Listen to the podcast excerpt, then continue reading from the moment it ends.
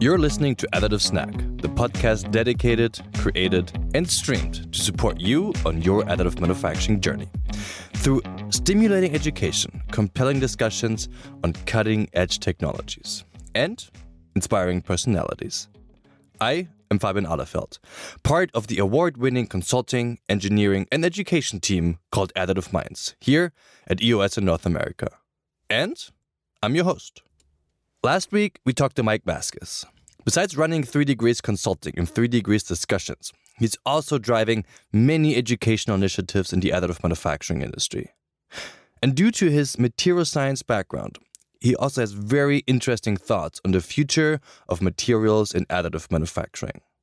This week, though, we're excited to have Duann Scott on the show. I met Duann at IMTS, in the IMTS Creators Lounge to be specific. And what's interesting about Duann is that he wears so many hats in the AM industry. He's the founder of Bits to Atoms, a company that supports various initiatives in additive manufacturing, from design for AM events to business development activities and many other initiatives. He's also a teaching assistant at the MIT Additive Manufacturing for Innovative Design and Production program. And he holds roles at the 3MF Consortium, Design for AM Substack, and Formlabs. But there's so much more, so let's just listen into our conversation from IMTS. All right, welcome to IMTS Plus. I'm Fabian Alefeld. I'm the host of Additive Snack and also part of the EOS team in uh, yeah focusing on additive manufacturing. Today with me I have Duann Duann Scott, and uh, yeah Duan, you are such a important piece of the additive manufacturing industry. You've been in it for for a long time, and uh, yeah, you've got so many projects going on. We discussed this outside the door for a second as well. What's the latest and greatest from the great Duann? Well, cool. Thanks for the introduction and hyperbole that I don't need to do myself now, which is great. Uh, at the moment, what I'm working on is really around education. So the the core thing I'm working on is the DFAM Substack, which is about educating people on design for additive manufacturing and getting others to help educate each other because I don't only know so much and there's w- way more expertise in the world. So it's what I'm trying to do is like bring a forum forward so people can talk about design because there's a lot of talk in additive manufacturing about machines, materials, and process, and not so much as I think there should be about design. So that's that's kind of my core focus at this point in time. That's that's very interesting that you that you say education because I think in that case we have the same mission, which is educate not only the additive manufacturing industry, but more importantly the industry out there here at IMTS who are just getting into additive manufacturing and really trying to figure out how do I use that technology. Yeah, we, we can't we can't just stay in the bubble and and sing to the choir. We have to go out and bring in new converts. And that's the thing is to make design for additive normal. So now there's experts who like as Joris Peels says are the design wizards. Yeah. But we want it to just be as you learn for injection molding, as you learn for sheet metal, as you learn for welding or, or whatever, or f- even wood fabrication, you should learn some aspects for additive, and then you can deep dive from there. yeah, exactly. And I'm sure you've walked the show a little bit before you you came I to this just show. got here like maybe an hour ago. So Okay, so you didn't walk the show yet, no, but no, not enough. What are you What are you most excited about uh, when you think about IMTS in the next few days that uh, that that you'll experience it? For IMTS in particular, it's the bleed, as we say, from it's not an additive show, it's a manufacturing show. And although there is a little hallway of additive manufacturing companies where people can go and focus, they're also interdispersed throughout this throughout the whole event now. And I think that's really important to normalize it and to spread it beyond the niche that the bubble that we live in and get exposed to more people. And especially when it's reputable like known names in manufacturing are, are doing it as well it helps to normalize it and make it less seem less risky for people who are risk adverse Yeah, additive manufacturing does seem like a risky risky endeavor when you don't really know the technologies and there's so many different new organizations out there um, and you so you put together uh, a platform called the DFAM, and DFAM, by the way, stands for Design for Additive Manufacturing. Uh, the DFAM Substack. How how does that help your mission to educate the existing industry, but also uh, other industries out there? for, for, for me, it's a way to get information out there with no gatekeepers and no filters. So I Mhm. don't have to. I'm, I'm not backed by an existing company. I'm, I'm not. So I don't have to tell a narrative that helps any company in particular. It's more about what I think and what the community thinks is good for to help move things forward in design and engineering. Um, and because it's open, that means I can be a little bit more critical than I might be if I was working for a specific company. Yeah, for sure. And uh, and it means that people who uh, I invite other people to write for the Substack, um, they're open to write whatever they want. And if I do any editing, it'll be very very minimal or just to give context. So I think having this platform for people to write about design. Um, is helpful and how well it goes into broader industry i'm not sure yet because it's we've only been doing it for about six months. But so far the the feedback's been fairly positive. Yeah, I really like the platform. As you said, it's unfiltered, so you get true information that is unbiased. And and scrapped of the of the marketing BS that we we Yeah. sometimes get in in Yeah. all industries, of yeah course. and and of course you have to simplify a message when you're doing marketing so it's easily digestible and you hide some of the less fun things about the technology so i think it's important to expose that but then still you know not make it seem so risky to to scare away the risk adverse that is a really good point. And you know, risk averse people need need hand holding and they need to really understand also what the state of the art is, which in additive manufacturing especially is very difficult. The industry is moving so fast. Um, and that also has implications on design, right? If you think about design for additive manufacturing, in the end, really 3D printing allows for to unlock the creativity within engineers, within designers, within product developers.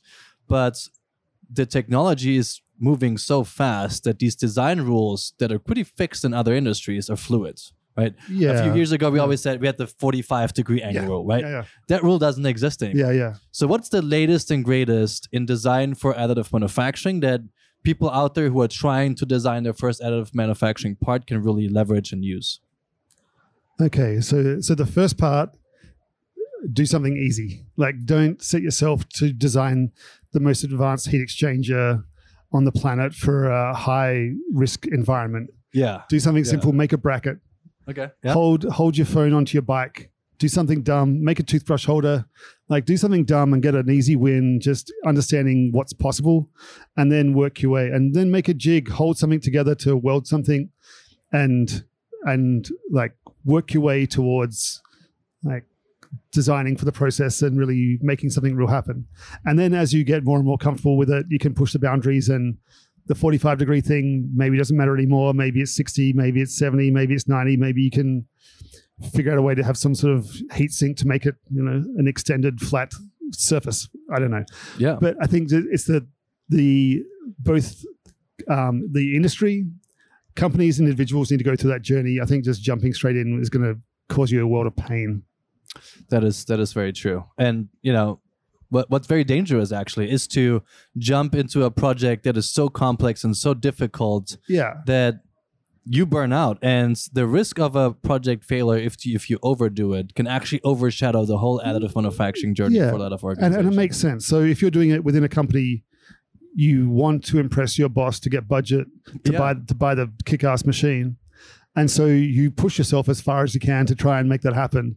And in doing so, you risk failure and you risk him, your boss, he or her saying, you just burnt this much time and now we're back behind schedule. Machine that thing. So I think having that natural, you know, learning curve is is necessary. That is very true. And learning curve is uh yeah, is is the perfect segue. To me, the biggest influence or the biggest tools you can pull to reduce the risk of getting into any new technology, whether it's additive manufacturing or artificial intelligence, or if you're trying to get move towards digital manufacturing, is education. And uh, you also recently joined the MIT team as a assistant, a teaching assistant in their MIT xPRO program. Tell us a bit more about that because I think that's super super key to what you do and what your mission is. Yeah, so the MIT AMX program is a basically a professional workplace development tool. So it's a way for people to get an understanding of additive manufacturing in a broad sense, or to, if they already have an understanding of a certain technology, to broaden their understanding into other areas they might not know. And I did my first cohort this year only with them, and I was pretty blown away by the content, to be honest. Like I've been, I've been studying this space for like 15 years, and I learned a lot going through all the content again. I was like, oh wow, it's a it's a lot to learn, but um, I think it's critical to have these courses. Which this is a 12 week course. Uh, oh, it runs over 12 weeks and it's available to any, anybody around the world. And I think to get MIT level understanding and a basis of knowledge in 12 weeks to then to then help you understand where you can go deeper is is amazing like and it wasn't possible you know 5 years ago yeah and so i think there's and there's more and more courses like this coming together both from um, uh, educational institutions and private institutions which i think is a good balance uh, and it it just makes that first step way less hard because if you don't have this opportunity to do it online through a reputable source, you have to go through all that pain and dig through marketing BS to find what's real. And this sort of, you know, gives you a, a jump start on, on, that. Yeah, for sure. I'm a big fan of the the MIT program. We've yeah. uh, yeah, we're we're about to install a uh, M100 at the MIT as well. Oh, so cool. uh, yeah, yeah, we'll have some nice metal nice. additive manufacturing at the MIT, and uh, hopefully that can also then spur and give give students and the faculty yeah. access to to metal additive manufacturing to accelerate that growth. Yeah, uh, and hopefully also bring it into the MIT xPRO program.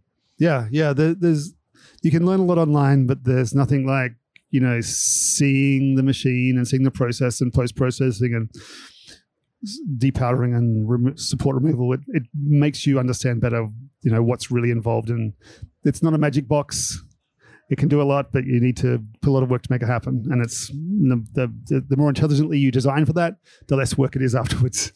One hundred percent. And you know, if if you if you talk to people who are just getting into the industry, they either have two misconceptions. The one misconception is it's it's a one push button technology. I design something, I press print, uh, it's printed, done. The other misconception is additive manufacturing is not ready. It's not a manufacturing technology. It's a prototyping, rapid prototyping technology. And the truth lays, you know, right in the middle where additive manufacturing is a zero manufacturing technology. We have parts in space. We have a part on Mars today on the Perseverance rover uh, in their MOXIE system that generates oxygen out of the Mars atmosphere.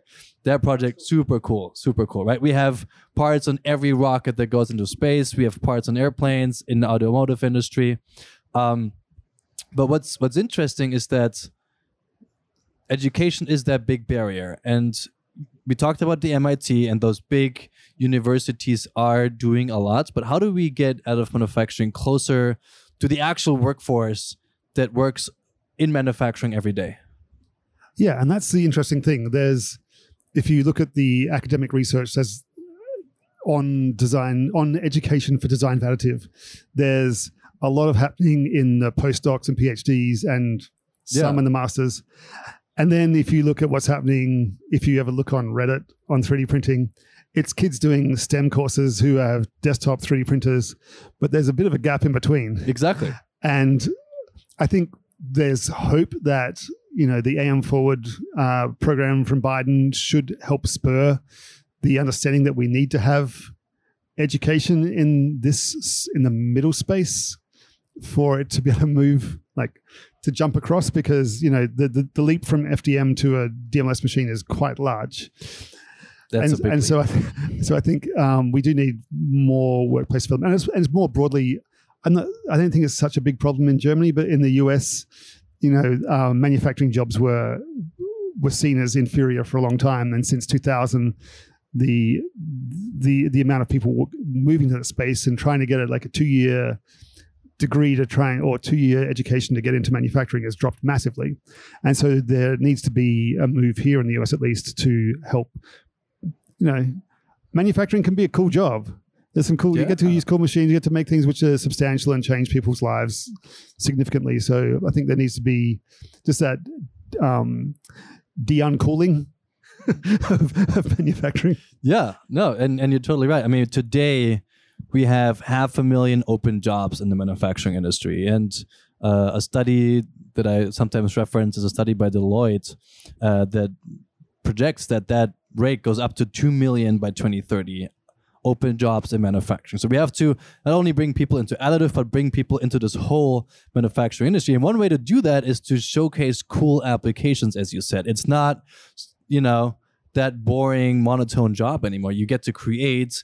Uh, digitalization is finding its way into manufacturing, and we talk about digital manufacturing. So, you know, young kids don't only have to go into tech anymore. Manufacturing, as you said, can be cool again and can be a, a, an attraction for for young talents. And what I would like to to hear from you is what are what are some of the most impressive and inspiring applications that you've worked on that you've seen that can help people understand the impact that additive manufacturing can actually have.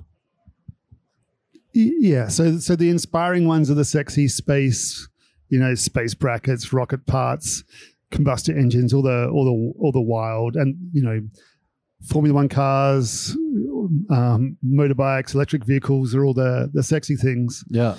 Um, but but I think part of what's actually cooler is making normal things work better. So when when most the hardware companies and software material companies do a do a case study, they want to show something of super high value and say we've saved millions of dollars and X performance and X better heat exchanger. But there's a bunch of things that just need to go inside of an existing machine to make it more efficient, which we can 3D print mm. and save millions of dollars. So you can you can you can print a you know thirty five dollar part and make a million dollar machine work a lot better. Yeah, I think that's kind of cool. To yeah, it's like way way it's like punching way above your weight. If you can you know print a tiny little part, put it in and make something more efficient. I think that that needs to be called out as being cool, as well as the sexy topology sexy topology optimization, robotic, generative design components as well. I couldn't I couldn't agree more. I mean, it it really is. There's cool looking parts and there's impactful parts, right? Um, one one company that I think is is incredible is uh, is Recarbon. Not sure if you heard about those guys, but they are working on a carbon capture and utilization system where they they take the methane, so the CH4 from landfills, shoot it with a plasma, add some oxygen, oh, yeah, and yeah, turn yeah. that into carbon monoxides and hydrogen super impactful application. Uh, they're testing right now in, in Tennessee. they have already 95% uptime. One of the core parts is additively manufactured. Without additive manufacturing, that technology would not work. Yeah, that's it. And it's like there's millions of dollars of process going into that. There's yeah. a bunch of PhDs working on it, and there's a small additive part which goes, you you can make it real. It can work now because you have this complex geometry, which is only possible in this material, this process. And if you saw it on the show floor, you'd walk straight past it because you'd think, I don't know, is it some sort of filter or something? I assume it looks like, but it's it adds so much value, and you know, and and the, the thing is, if we only showcase the sexy parts, then engineers won't understand that they can make these small complex filter type devices or whatever the geometry is, which can achieve these performances, which unlock so much potential in other manufacturing processes. Exactly. Um, so what are some of the next events that uh, that you'll be at where you're doing exactly what we're doing right Fun, now. Funny you ask, yeah. yeah. So, so at the moment, I'm helping uh, uh, Tim Simpson at Penn State organize what may be the first uh, design for additive manufacturing conference event slash accelerator at Penn State on the 27th and 28th of September. Uh, it so so what I've seen being in the space for a while is that a lot of the events um, sales event like IMTS Rapid AMUG is driven by the materials and machines companies, and it makes sense because they're paying the most money for the booths, yeah. and so the the conference sort of sways that way because you have the natural influence of commerce, um, and the and the design, the software gets put to the back a little bit, and design gets put, you know, it gets folded in in small places. And so, what Tim Simpson and I both came to at about the same time is we'd like to organize this two day intensive where people who are interested in the design process, which feeds every machine and every material, to like to look at what's what's state of the art, what's evolving new, and what can we share with others who are interested in getting deeper into that side of things. And so it's two days in person at Penn State. Um, I think we have like 20 presenters from hardware, academia, software, and practitioners. Mm-hmm. No materials people. They must feel left out. But every hardware company has materials now, yeah? Yeah, yeah. So it's yeah, cool. Exactly. Um, and and it's really just a, a deep dive to get everyone you know up with the latest and and talking to each other and hopefully we can do this more often. okay, and anybody can can sign up for that, or if you got money, you can come. Okay, Yeah. okay. That's I think it's two hundred fifty for the two days, including meals, and you'll get a cool T-shirt, limited edition, all right. Uh, printed might- in Brooklyn. I think we're actually we have a speaker slot, so do, yeah. um, Yeah, maybe yeah. maybe I'll show up as well. I want, definitely, yeah. want that T-shirt. Yeah, yeah. Yeah. So so you you said you know you're always looking at the latest and greatest. What is the latest thing that you've learned about the technology or in the end any any technology where you're like, whoa, I didn't know that. I didn't expect that. Uh, what what I'm impressed by is the continual advance in improvement and reliability of process and materials together from the hardware and materials teams. You know, and it it's sort of it's what makes me think. Okay, you guys have got this this hard machine material side thing. I'm gonna come over here and talk about design for a while because we have to feed those machines cool designs to make the, those materials worthwhile now. Yeah. And so the, the the main thing I've sort of in the last year and a half, I'm going to say, is how impressed I am with the improvement in material qualities of parts. And so that's kind of, you know, it's it's. I think it's been a gradual improvement, but I think it's sort of reached a a, a high point recently. It's been impressive. Yeah, that's a good point. I the the industry had a continuous ma- maturing curve Yeah. for a while, but It's in the past two years, Yeah. maybe COVID helped. Who knows? maybe It really shot up. Yeah. it really shot up. Yeah, I- and I and I am less concerned about how a part will perform once it's designed because you know there's a bunch of PhDs and very smart people working on making sure that stuff works. And now we just we need to help engineers understand what is possible and then get them thinking about how to design for it. So when you when you think about design and when you think about the the future that you mentioned, um, what's the biggest impact additive manufacturing can have to yeah to to create a better future for for us for future generations and generations after future generations Oh, I think if you if I was to simplify it, it's it's um, reduction of use of energy, efficient use of energy. Because I, I think if we like the simplest thing is like humans like use way way too much energy to do everything we do, Yeah. and we and we put ourselves in these bubbles where we have to be at twenty one degrees all all year round. It's insane. Like if any other animal we saw on the planet was doing this, we'd be like, let's kill those things because they, Yeah. they're going to screw it up for everybody.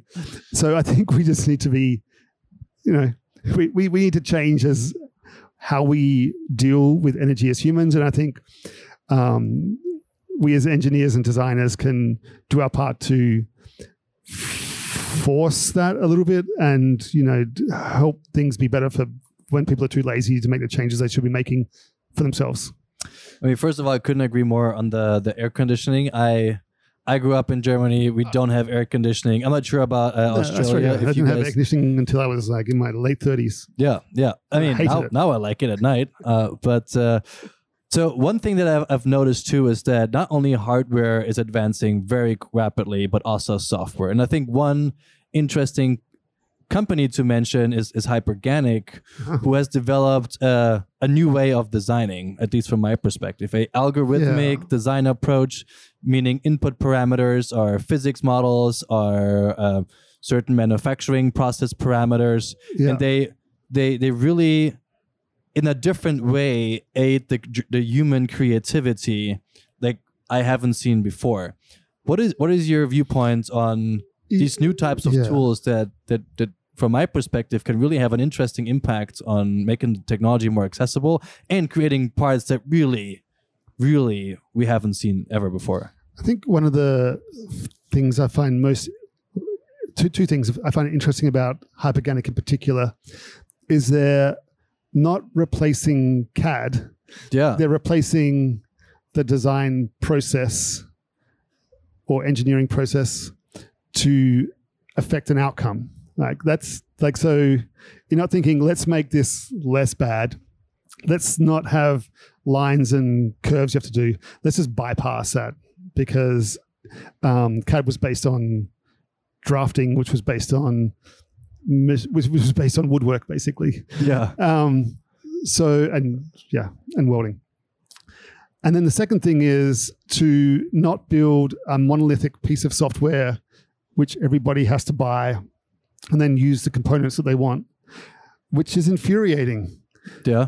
So for for as someone who's pumped CAD and then you've got these nine modules you have to hide because you're never going to use them in your entire life, the fact that uh, a company or a or a, a, provider or a or or a design uh, collective or engineer or a, an app developer can use these modules to create an application to solve a, a, set of problems and not have any of the fluff and make the UX exactly as to what's required.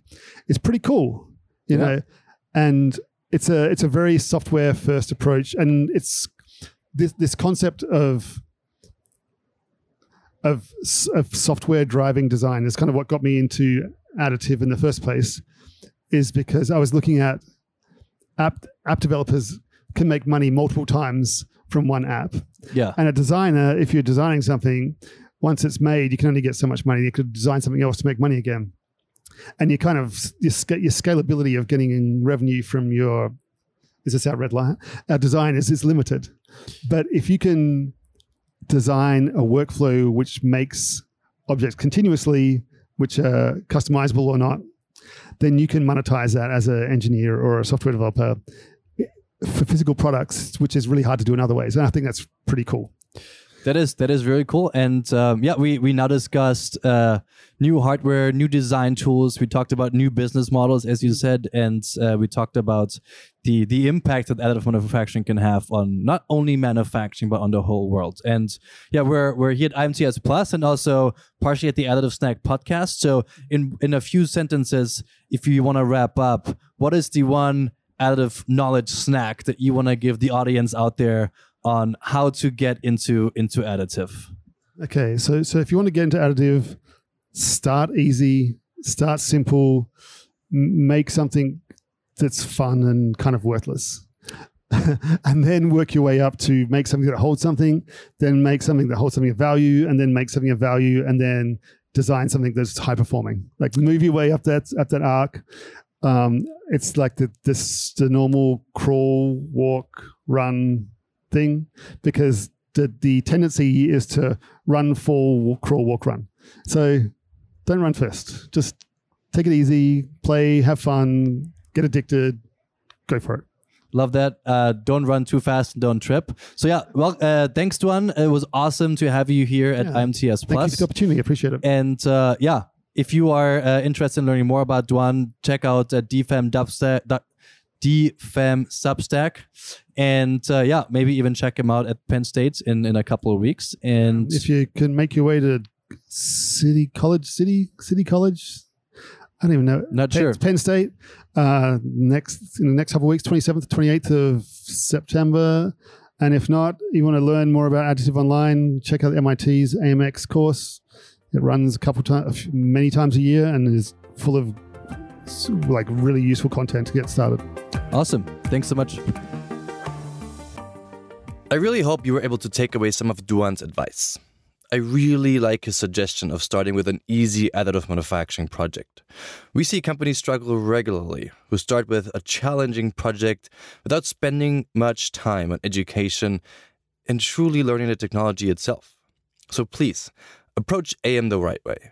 Focus on understanding the technology with all its opportunities and all its limitations.